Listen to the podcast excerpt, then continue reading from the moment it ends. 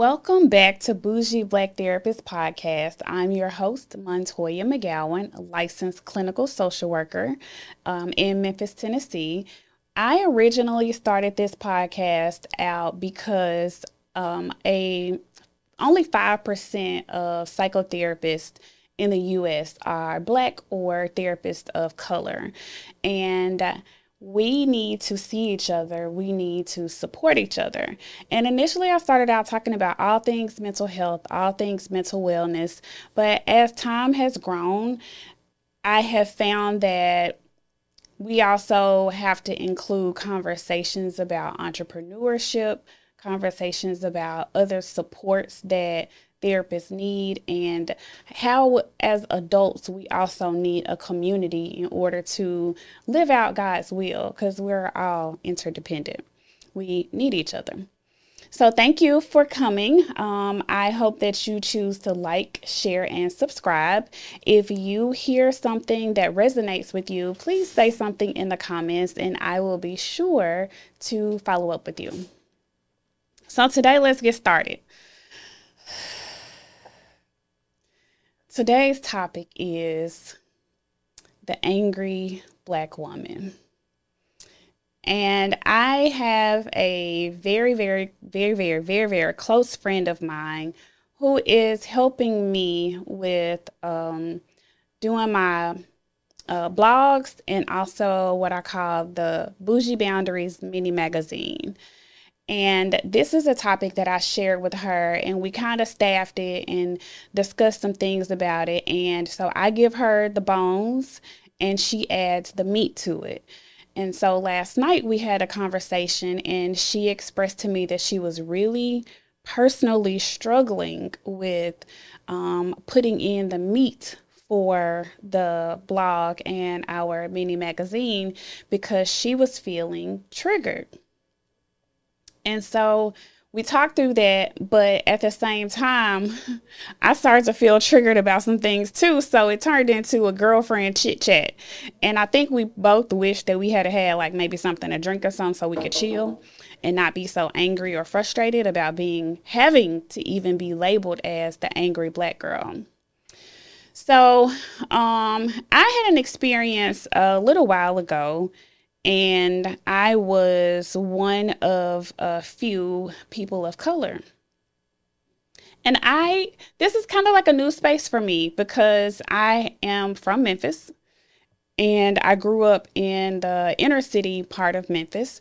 And so I really haven't experienced personal relationships with uh, people who are not of color um, for extended periods of time where we're having like friendships and relationships.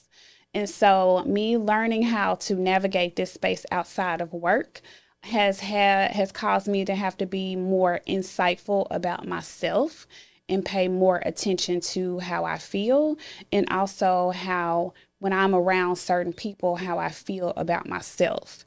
And I also have to have people that I can have challenging or uncomfortable conversations with to help me process this. The only time I've really experienced um, being around people who are not of color is usually in workspaces. I worked at a government hospital and it was extremely uh, racist and everything about the whole facility, the whole place was based off of racism and privilege.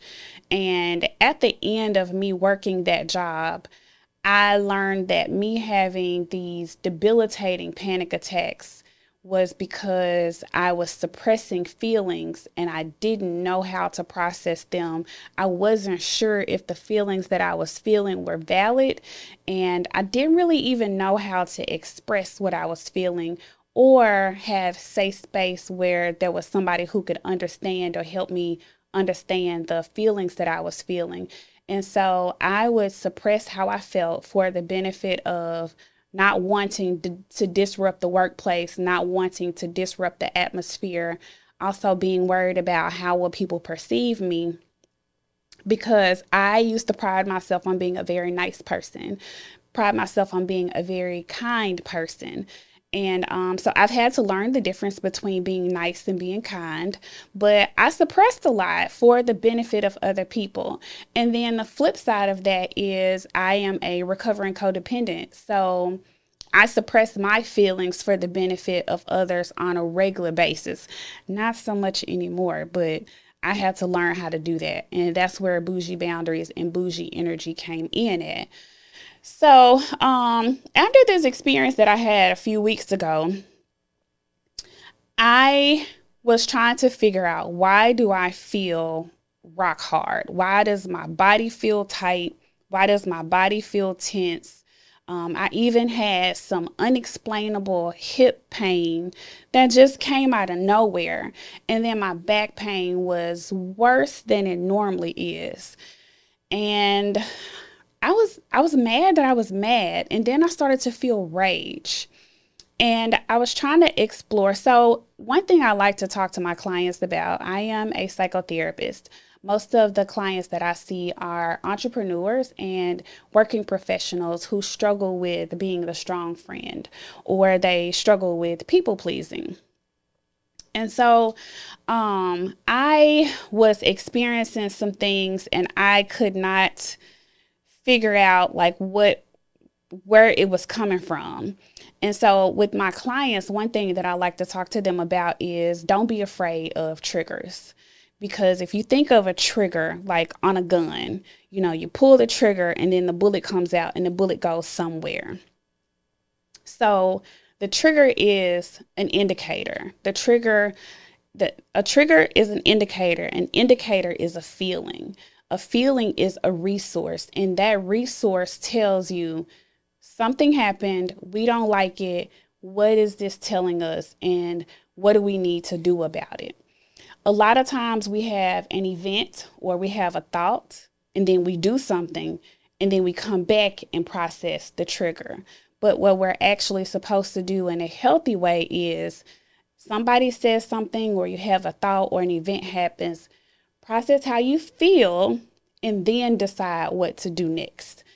And so, me following the triggers and figuring out how I really felt, I keep a feelings wheel in my purse.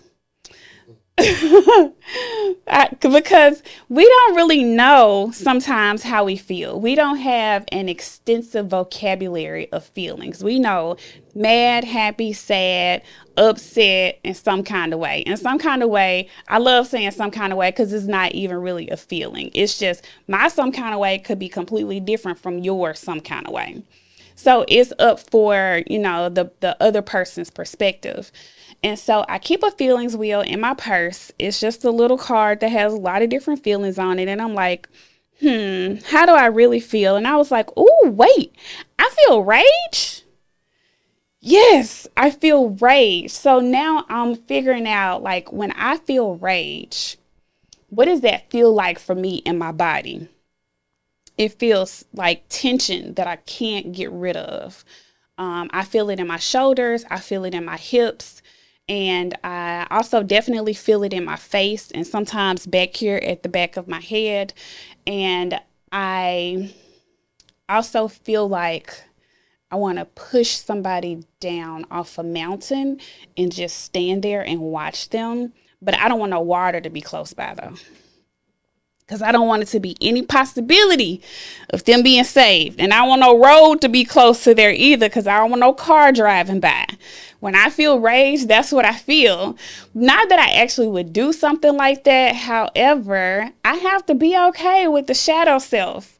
And so I went and had a Reiki session because I said, This energy, I can't get it to leave. I can't get it out of my body. And we, so our thoughts are energy, and energy never dies. So if you don't give that energy a place to go, it gets stuck in the fibers of us and finding healthy ways to get rid of that energy um, or the rage is something that causes you to, you know, explore what's self care for you when you're not feeling good. So I went and had a Reiki session and I, I told him the feeling that I was feeling. And during that session, I felt my leg going numb. I felt my toes going numb, and I could feel like the tension in my hip lessening, and I could feel it moving down my leg. And when I got done, it wasn't nearly as intense as it was at first. And so, what the Reiki master was telling me that um, he said, when you feel rage, you have to understand that it's usually connected to you feeling passionate about something and exploring what is it that you're passionate about and then intentionally repurposing that rage into passion. So sitting with myself and asking myself questions and talking about, you know, what why was I what was I passionate about and how did that passion turn into rage? And one of the things that I came up with was I felt rage because I felt like I had to suppress how I was feeling for fear of being seen as the angry black girl. And uh, because of the space that I was in, it was definitely a white privilege space. And I was feeling rage because I felt like the things that were important to me were being dismissed or my presence was making someone feel as if they needed to act territorial. And where I was, I didn't want to affect the the um what's the word I'm looking for? I didn't want to, uh, to affect the experience, negatively affect the experience of other people that were there. And so I felt like I needed to suppress my feelings. But when I got back home, my feelings was like, "Hey, we still here. So what's up? What we gonna do? Um, you didn't get a chance to push anybody off the mountain, so here we are. What's up?" So, um, my friend, we talked about the blog and the newsletter being about the angry black girl. And she struggled with it because she said it's not something that we have control over. It's not something, it's the perspective of other people. And so, as the, you know, quote unquote angry black girl, what am I supposed to do? So I told her one of the things that we have to do is start to pay attention to um, what is it that we have control over we we found this graphic. I found this graphic some years ago, and the graphic showed the progression of when a black woman enters the workplace to when she actually leaves, quits, or gets fired. And the process was coined. Um, I can't remember the girl's name, but it's called when a black woman goes from being a pet to a threat. People hire you because they think you're wonderful, they think you're awesome, they see your light, and they see how you you and your presence can benefit whatever it is that they have going on. Not our problem. But when they start to get to know you and they realize, like, wait, oh, she has desires and expectations for herself as well, and they don't know how to handle that because their intentions actually had nothing to do with you, then when you say, I don't like this, this actually isn't okay with me, um, I don't want to do that. And so, them seeing you have desires and expectations for yourself looks as if you are being um, combative. It looks like you are no longer going with the flow. And so now, instead of you being my spirit animal, um, you're a threat. And so that's where the term going from being a, a, pet to a threat came from. And this is something that Black women deal with in a lot of spaces. And we don't know how to explain it. We don't know how to help people understand, but it's also not our responsibility other than letting people know I have rules of engagement for me. These are my desires and expectations for me. If you want to have access to me, this is what I need from you. The problem with that also is these in some of these places they decide your quality of life because they may decide whether or not you get paid. They decide on whether or not they're going to say you can't come to work anymore or because you're not going along with working one weekend a month, even though we told you you never have to work weekends, um, that affects how you are able to take care of yourself and your family. So having to suppress your feelings, whew, the rage comes. And you're like, where's the mountain? You want to go on a hike with me? so I have some I wrote down some things that we can, uh, as the the angry black woman, can start to do to help us process and focus on the things that we have control over. Uh, I would also like to mention that this also can go for the angry black man too, because they have a completely different uh, plight than we do. Don't be tall and dark skinned. It is really going to be a struggle for them and so um, we're not angry. We are sad. Um, we are um, restless. We are um, upset because we feel dismissed. We feel left out. We feel abandoned. We feel unseen. We feel unheard. We feel unvalued. We feel all of the negative things but it may look like or show up as anger but it could even be that we are physically and or mentally tired but we're not angry. And calling somebody an angry person without exploring what the underlying feeling is is gaslighting. And it's also extremely dismissive and it's an opportunity for people to use it as an excuse as to why we don't want to have to deal with you because if you're not pleasant, then we really don't want you around. so, um, for the angry quote unquote person, radical acceptance, and I say radical acceptance because um, it is what it is and it isn't what it isn't, and no longer accepting uh, people what I say, no longer making excuses for people or allowing them to focus on the potential of the possibility of the relationship. So, radical acceptance is accepting that this is what it is and understanding that there's going to be some mourning and some grief that comes along with that because when we enter in certain situations and we enter in certain um, relationships or business relationships, our intentions are different from what other people's intentions were. And knowing that this relationship may have to end or it may change can make you um, be really sad. And there's there's especially if there was love there. So what am I supposed to do with the love? And so you just repurpose those feelings. But accepting this is what it is, not what it could be or what it used to be. What is it right now in this moment? And how does this make me feel? And what do I want to do next about it?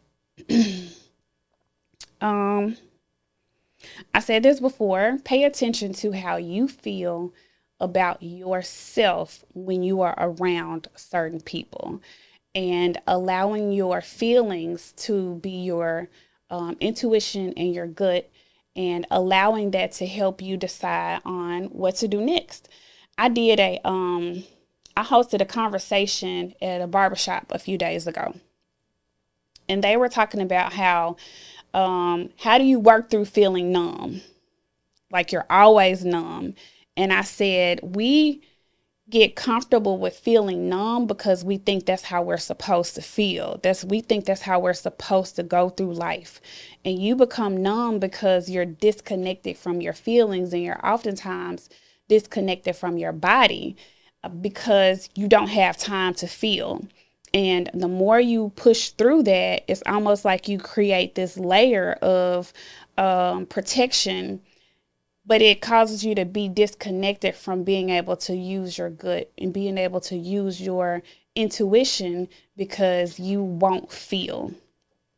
And our feelings are a resource. God gave them to us for a reason. And so I, I really think that feelings are a gift. But culturally, as a um, generational coping skill, when you're trying to find um, a place to to run away to, you can't have no feelings. Harriet Tubman is like, we don't have time for feelings. and so that's passed down as generational coping skills. You know, feelings are unsafe. Feelings will get you killed. And so we're in a place and time in life now to where we're having to unlearn a lot of things that we were taught that were a part of coping skills, but it's no longer needed. So learning how to feel and also increasing your window of tolerance for negative feelings so that you can get to the other side can help you do a better job of um, helping people understand exactly how you feel and why you feel and working through feeling like you're numb.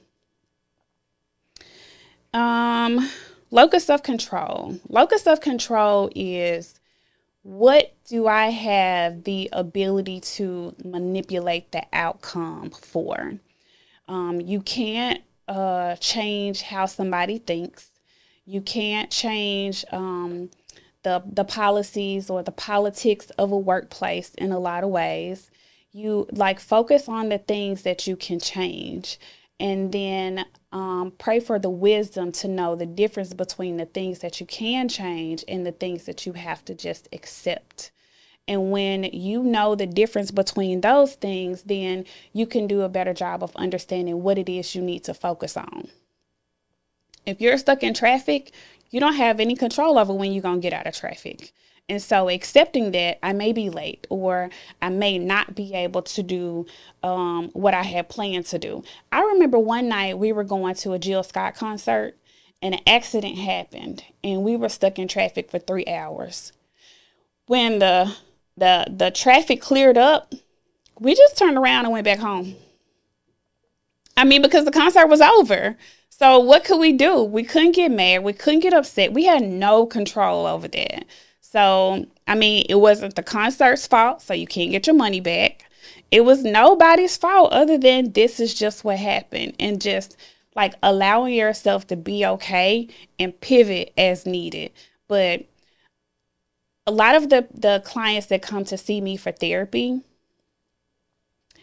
80 to 90% of the issues that my clients have, the strong friend, their issues don't even belong to them. This is somebody else's stuff.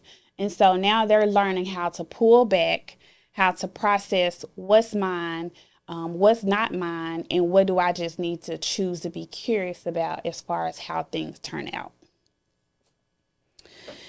Um, breathe. I read this book uh, called The Science of Breath when I was learning yoga. Um, I'm a 200 hour certified yoga instructor and the book said that if we if one generation of people breathe correctly we can eradicate over 90% of the diseases that we have because we're not breathing. We're not breathing deeply. We're not breathe. We're we're supposed to breathe through our nose. That's why we have the hair in our nose. Uh, we're not supposed to breathe through our mouths because we don't have hair in our mouths to help protect the air that's coming in.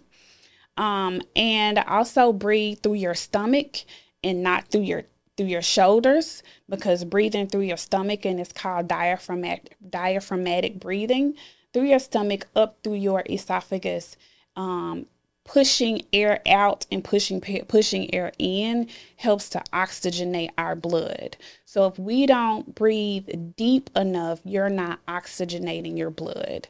And the blood flow is needed for mental clarity and it's also definitely needed for heart health, which everything else is connected to those things.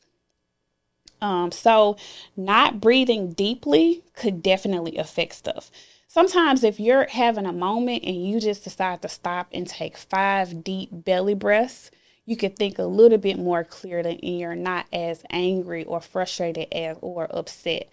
I remember when I first started learning, uh, when I got my first trainer, I think in like 2010, I started to realize that when I, whenever I was mad or angry or pissed off about something, if I went to the gym first and got on the treadmill and worked out, when I left, whatever it was that I was really frustrated or angry about, I was able to make better decisions.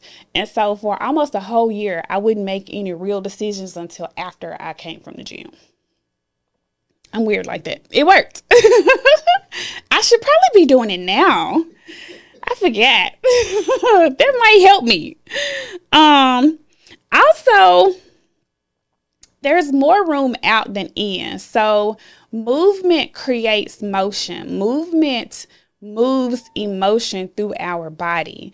And so if you don't do something to get those feelings out and move them through they get stuck and they can turn into your your thoughts and your feelings can actually make you sick and if they can make you sick then they can also make you well so, what you choose to focus on is what you will actually be feeding your body. I won't go into detail about the cortisol and stuff, but paying attention to your thoughts can definitely help. um, choosing bougie energy. The my before five about bougie boundaries, because a lot of the clients that I have, when I found myself saying often, um, girl, you got some ghetto boundaries. Your boundaries are way too ghetto for all the stuff that you're doing. Like all of these people have access to you. Every time somebody call you, you answer the phone. Every time somebody text or email you, you're responding to all of these notifications. You don't have control over any aspect of your life. And so you need some rules of engagement. You need some desires and expectations for how you choose to allow people to have access to you. And so when you start working on your healing journey and you realize the value that you have without you having to hustle for it, it should be a luxury for people to have access to you. When you know your value, it should be a luxury for people to to even be able to talk to you, to get something from you, for you to respond to them. And um not to be conceited, but you know, when you have value, I mean, if you're Beyonce, Beyonce is not responding to all of y'all calls and text messages. She actually pretends like she didn't see any of them, if she actually sees them. Um, but if you're going to be the Beyonce of your world, it doesn't mean that you're acting like you're all that or you're being conceited. You are protecting your energy. You can't let everything and everybody pull at your energy because your energy is so valuable that you need it for these other aspects of your life so that you can focus. and that affects your body too. Um, I had a friend who he said that on Fridays after five and Mondays before nine, he does not open up any emails. I did it last week. It felt good too. He does not open up any emails and he does not respond to any text messages that he has no intentions of handling. So leave it there because these are your hours of I am taking care of me. I am shutting down. And so what happens is if you respond to people every time they reach out to you, they're going to start to feel like they're entitled to your time they're going to start to feel like they're entitled to your energy. So if somebody texts you at midnight and you respond, oh, so now they know that I can text him at any time. I can call you at any time. But if you respond tomorrow at nine, you say, hey, just checking in with you about your text message. What's up? And they say, man, I called you last night. Yeah, I was not available. So you know now if you call me at nighttime, I'm not available. I don't care if I'm watching TV. I don't care if you do see me strolling on Facebook. I don't care if you see me commenting on social media. I'm not available. I choose not to give my energy to that. There was somebody in my life um, where every time they called me, they needed something. So what I started doing was I would call them back three days later intentionally. Hey, sorry I missed your call. What's up with you? I don't need you now. I got to take care of. What? okay, good for you. How are the kids? What's new? And uh, it worked. And eventually they kind of stopped calling because they would ask for stuff. I'm just like, wow, you want to borrow my credit score? Yeah, I don't want to do that. Yeah, nah, I think you should work it out on your own without me. Um, also, don't take it personally. Um, some people have strategies for your life, and they have strategies that include you. And it's not that there's something wrong with you, it's oftentimes that people see your light and they see your gifts more than you do. And they might see that you're not using them to the full advantage. So let me use it.